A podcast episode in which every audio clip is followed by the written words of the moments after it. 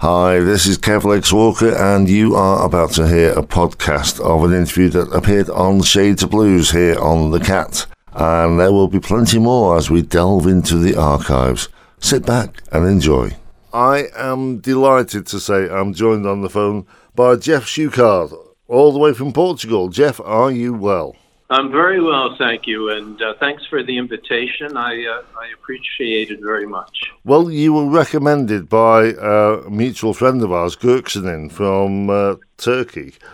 Yes, um, is a very very dear friend and uh, colleague and uh, peer and fellow conspirator, you know, yeah. blues underground and. Um, she also um, co-produced the, the, this album I, I just released, um, a Sweet Lowdown called "As Good as This." Um, yeah, she was indispensable, and uh, I have nothing but love and admiration for her music and the person that she is. Well, I'm hoping to be talking to her in a few months' time because while we were setting this up, she said that she's going to be releasing an album maybe around about mm-hmm. October time. So uh, hopefully have a catch up with her. But let's talk about you. When did you okay. first get into music? Well, um, I first the first jazz jazzy music um, I heard was in my grandparents' attic in Paterson, New Jersey, where I was born and raised. Um, their attic, they had this fabulous, you know, huge attic that was the repository of all the family, you know, the extended family steamer trunks and antique. Well, they weren't antiques then, uh, but anyway, among all of that was was an old Victrola and piles, uh, stacks of old 78s of popular recording artists of the 20s like uh, Cliff Edwards, uh, Ukulele Ike, and um, Sophie Tucker, who was a very popular kind of blue white blues shouter, and um, uh, you know, uh, popular jazz bands like Red Nichols and um, I'm not sure who else. But anyway, I, I would have a great time going up there, cranking up this old Victrola and listening to this music that was already, you know, archaic. You know, it was no longer, you could no longer hear that music on the radio. And I just fell in love with it. You know, it's a mysterious thing. Uh, sometimes I think, you know, in, in uh, my uh, in my past lifetime, my most recent past lifetime, I, I played in one of these bands. so that was my first uh, big experience, and that what really was a big experience for me because when I uh, was a teenager, then I started going uh, hanging out in Greenwich Village with, uh, in New York City, which was only about eight miles away uh, from Paterson, and um, literally stumbled on my next revelation, which was um, walking into this little club and stand and seated seated right in front of me, just a few feet away, were Sonny Terry and Brownie McGhee. Wow! Wow! And the club was called Gerde's Folk City, which has later became famous as Bob Dylan's first great um, success playing at Gerde's. It was a small club, very bare bones, and I had never heard the blues before. You know, you know, like acoustic blues played on guitars and harmonicas, and I was just floored. Um, I just fell in love with it and uh, have been ever since. Greenwich Village is world famous for the, the rise of the folk scene. So, was that starting to happen when you got there then? It had started I I caught the tail end of it. Um, this would when I was started going in there when I was about 16 uh, years old, and uh, which would have been in the late 60s. I missed, you know, like you know, Dylan in the village. He's already, you know, moved on by then. Um, but I, I heard some some pretty remarkable music. Like I heard Lightning Hopkins there um, at that club, and you know, I felt like I was in the presence of one of the gods. You know, really, you know, uh, Lightning Hopkins and um, Alberta Hunter, and oh, you know, Bonnie Raitt before she, you know, became famous, and on and on and on, and and also great. The great, some great uh, singer-songwriters like uh, Tim Hardin and uh, Jerry Jeff Walker, Paul Siebel, um, all of those uh, people were still playing uh, in the clubs there. In the notes that I've got, it says that your music draws on such past masters as Ma Rainey, Bo Carter, Leroy Carr. Were these mm-hmm. people you were listening to, or, or was that just a, a, kind of general influence? That came a little later uh, when I um, started to listen to um, very early, you know, the earliest um, uh, jazz and blues recordings, and, and and and you know, among that treasure trove of you know magical music, it, it, to me, the the one, you know, this this, this the ultimate uh, chronicle of that music was Jelly Roll Morton's Library of Congress recordings for Alan Lomax, which are available. Mm. This was a mind blowing thing for me, and um, um, I started to um, attempt to play that kind of music on the guitar and listen to um, those early blues recording artists who were all re- who were all women and all recording with jazz bands or, or pianists. I mean, the, the earliest, uh, the first blues recording that we have was by uh, Mamie Smith. It was recorded in New York, as as a lot of them were, and so all of those Smiths, Mamie Smith and Bessie Smith, and and there was Clara Smith, and uh, women like Ida Cox and um, another Sippie Wallace, huge influence on me. Yeah, that came later on in in the progression of my education in in uh, jazz and blues. When you were back at the village and being influenced by what you saw, did you form a band then? No, I was still I was still in high school, and um, yeah, I was in high school, and I was just you know running in, into the village, um, you know every every chance I got, and and I was also going up to Fifty Second Street, which was the area where the jazz clubs were, and and hearing some of the great jazz masters, uh, you know, play in clubs like Eddie Condon's and um, Roy Eldridge had a club up there, and um, and and so I was getting, you know, I was getting a pretty well-rounded firsthand listening experience to everyone from you know country blues players like uh, you know Gary Davis, the Reverend Gary Davis, uh, Lightning Hopkins, and Big Joe Williams, and all these people but also getting you know a jazzy, a, a more jazzy education uptown or in Midtown Manhattan uh, at those clubs. It, it, was a beautiful, beautiful thing. Um, I didn't form I didn't form any band uh, at all until I was um, maybe around um, 40 years old. I first started playing in public um, in Ireland, in uh, Connemara, where I lived for four years. Um, and that was my apprenticeship, I, I guess you'd call it, in um, in music, uh, just playing as a solo uh, in clubs there. And then when I emigrated to Canada in the 1990s, that's when I formed this band called Sweet Papa Lowdown, which was um, a band uh, that uh, played a, a type of music that I called postmodern retro fusion Afro American hokum jazz and blues. that rolls off the tongue, and we had, uh, you know, tubas and trombones and mandolins and slide guitars, and and um, it was it was uh, you know this amalgam of like it was like uh, you know a collage of everything that I'd been listening to and absorbing and you know and trying to uh, assimilate into a package. And I had that band uh, for years, uh, many years, and, and, that's how I that's how I came to um, to connect with uh, Chris Barber. Right. Um, and um, he had heard my my uh, Sweet Papa Lowdown's first album, which was called Lost and Found and um, he, he really enjoyed it. He, he, he liked this sound that, that I put together and gave me a call uh, in Vancouver to compliment me really on, on, on the music and um, to see if we might work together. And, and we did. We decided that it was it would be much easier uh, for him to just come to Canada and perform with uh, with my band and um, which he did uh, for uh, two years in a row. And uh, we toured together, and we recorded a live album uh, for CBC Radio, which um, is out there in the cyber world uh, called "One of Your Smiles." So that was a big boon to my uh, band and career, as it were.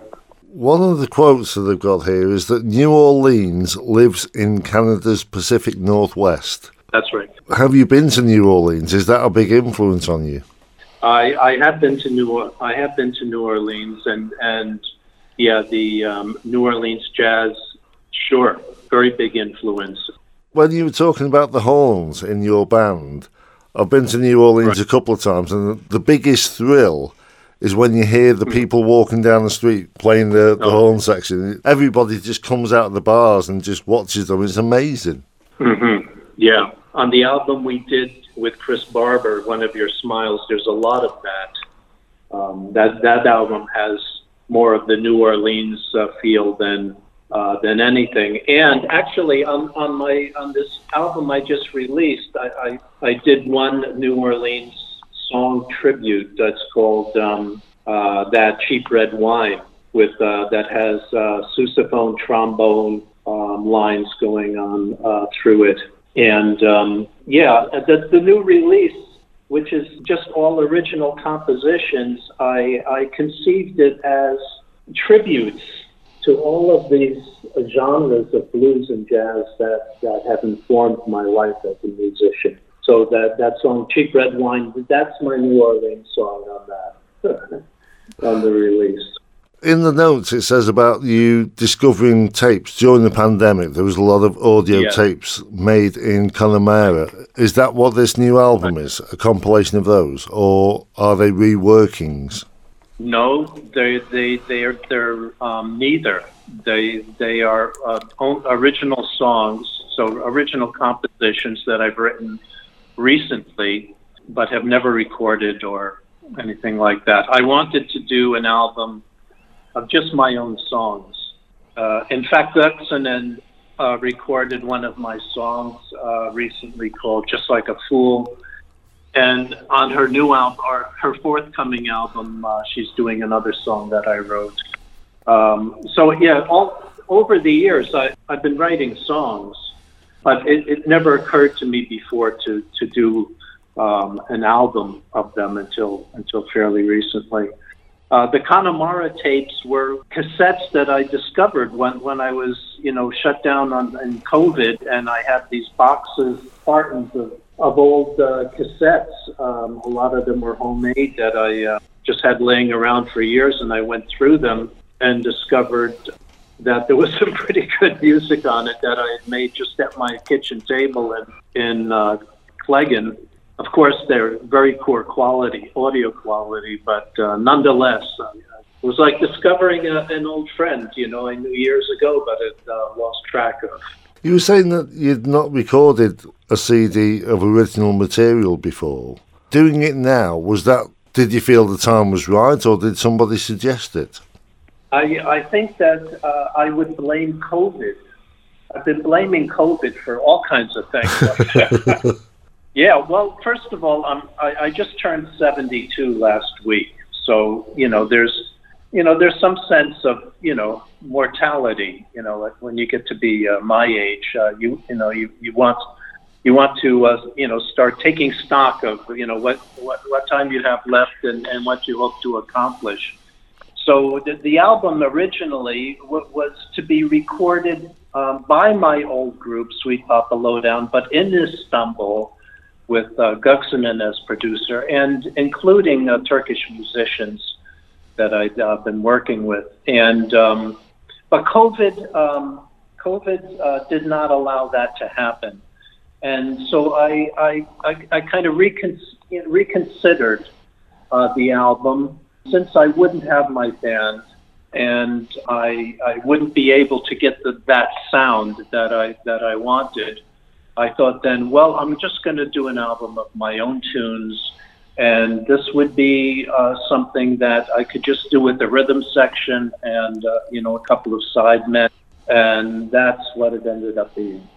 So, has this inspired you to write more and do another all original album? You know what? Absolutely. You know, it's always the next project. so, are you one of these that does constantly write tunes and then sticks a bit of paper in your back pocket?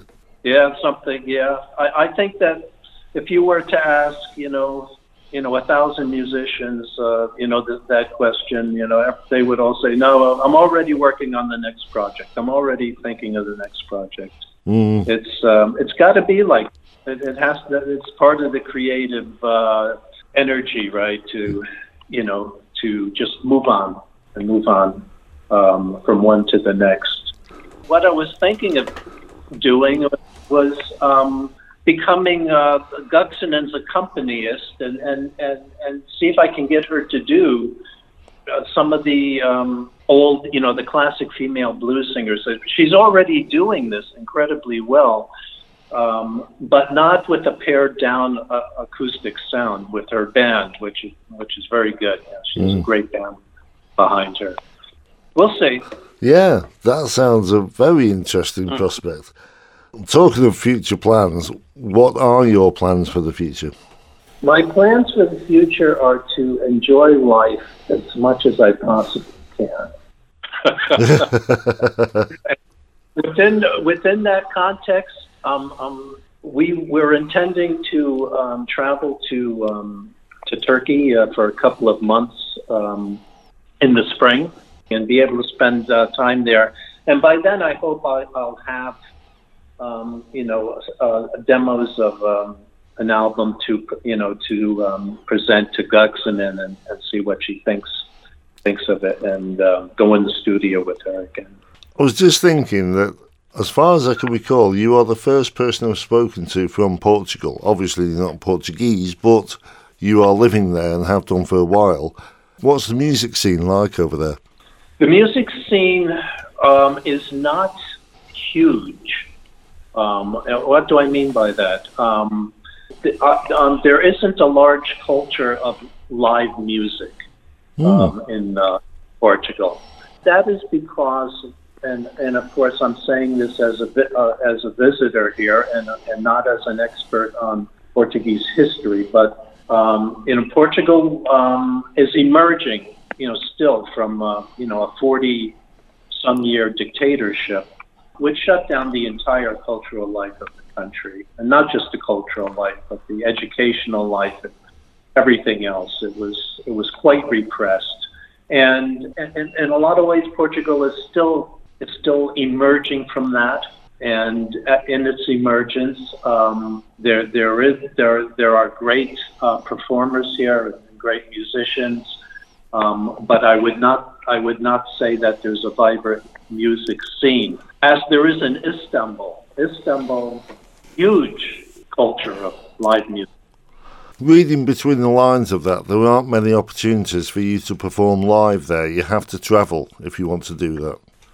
Well, I I took a different route. I just uh, with the, with a local uh, cafe owner, we turned it into a live music club, and um, rather than rather than be touring around, we, we decided that you know it's like putting out the piece of cheese for the for the mice.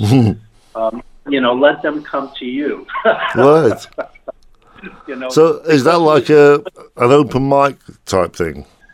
Not really an open mic. I mean, these the the, the, the performers who who uh, play there are, are professional musicians and, and very talented.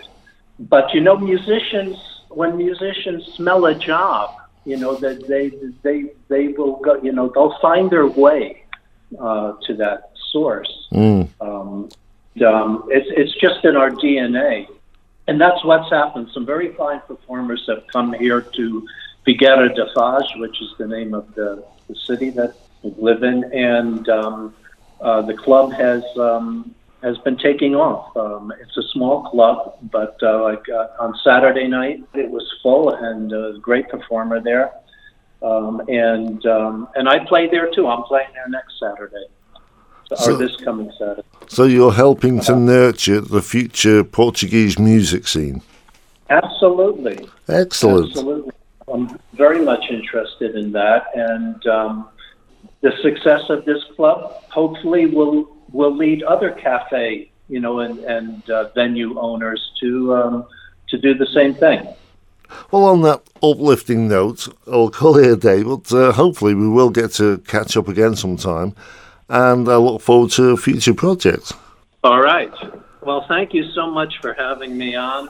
Um, it's been a pleasure to meet you and to chat a bit. And um, yeah, let's do it again sometime. And I hope you enjoyed that little interview there. And there will be more as we record more for the show. And we are going to delve into the archives and pull some of the old ones out as well. So, plenty more to come. And of course, if you want to hear the whole show, there is always listen again. I'll see you next time. Take care.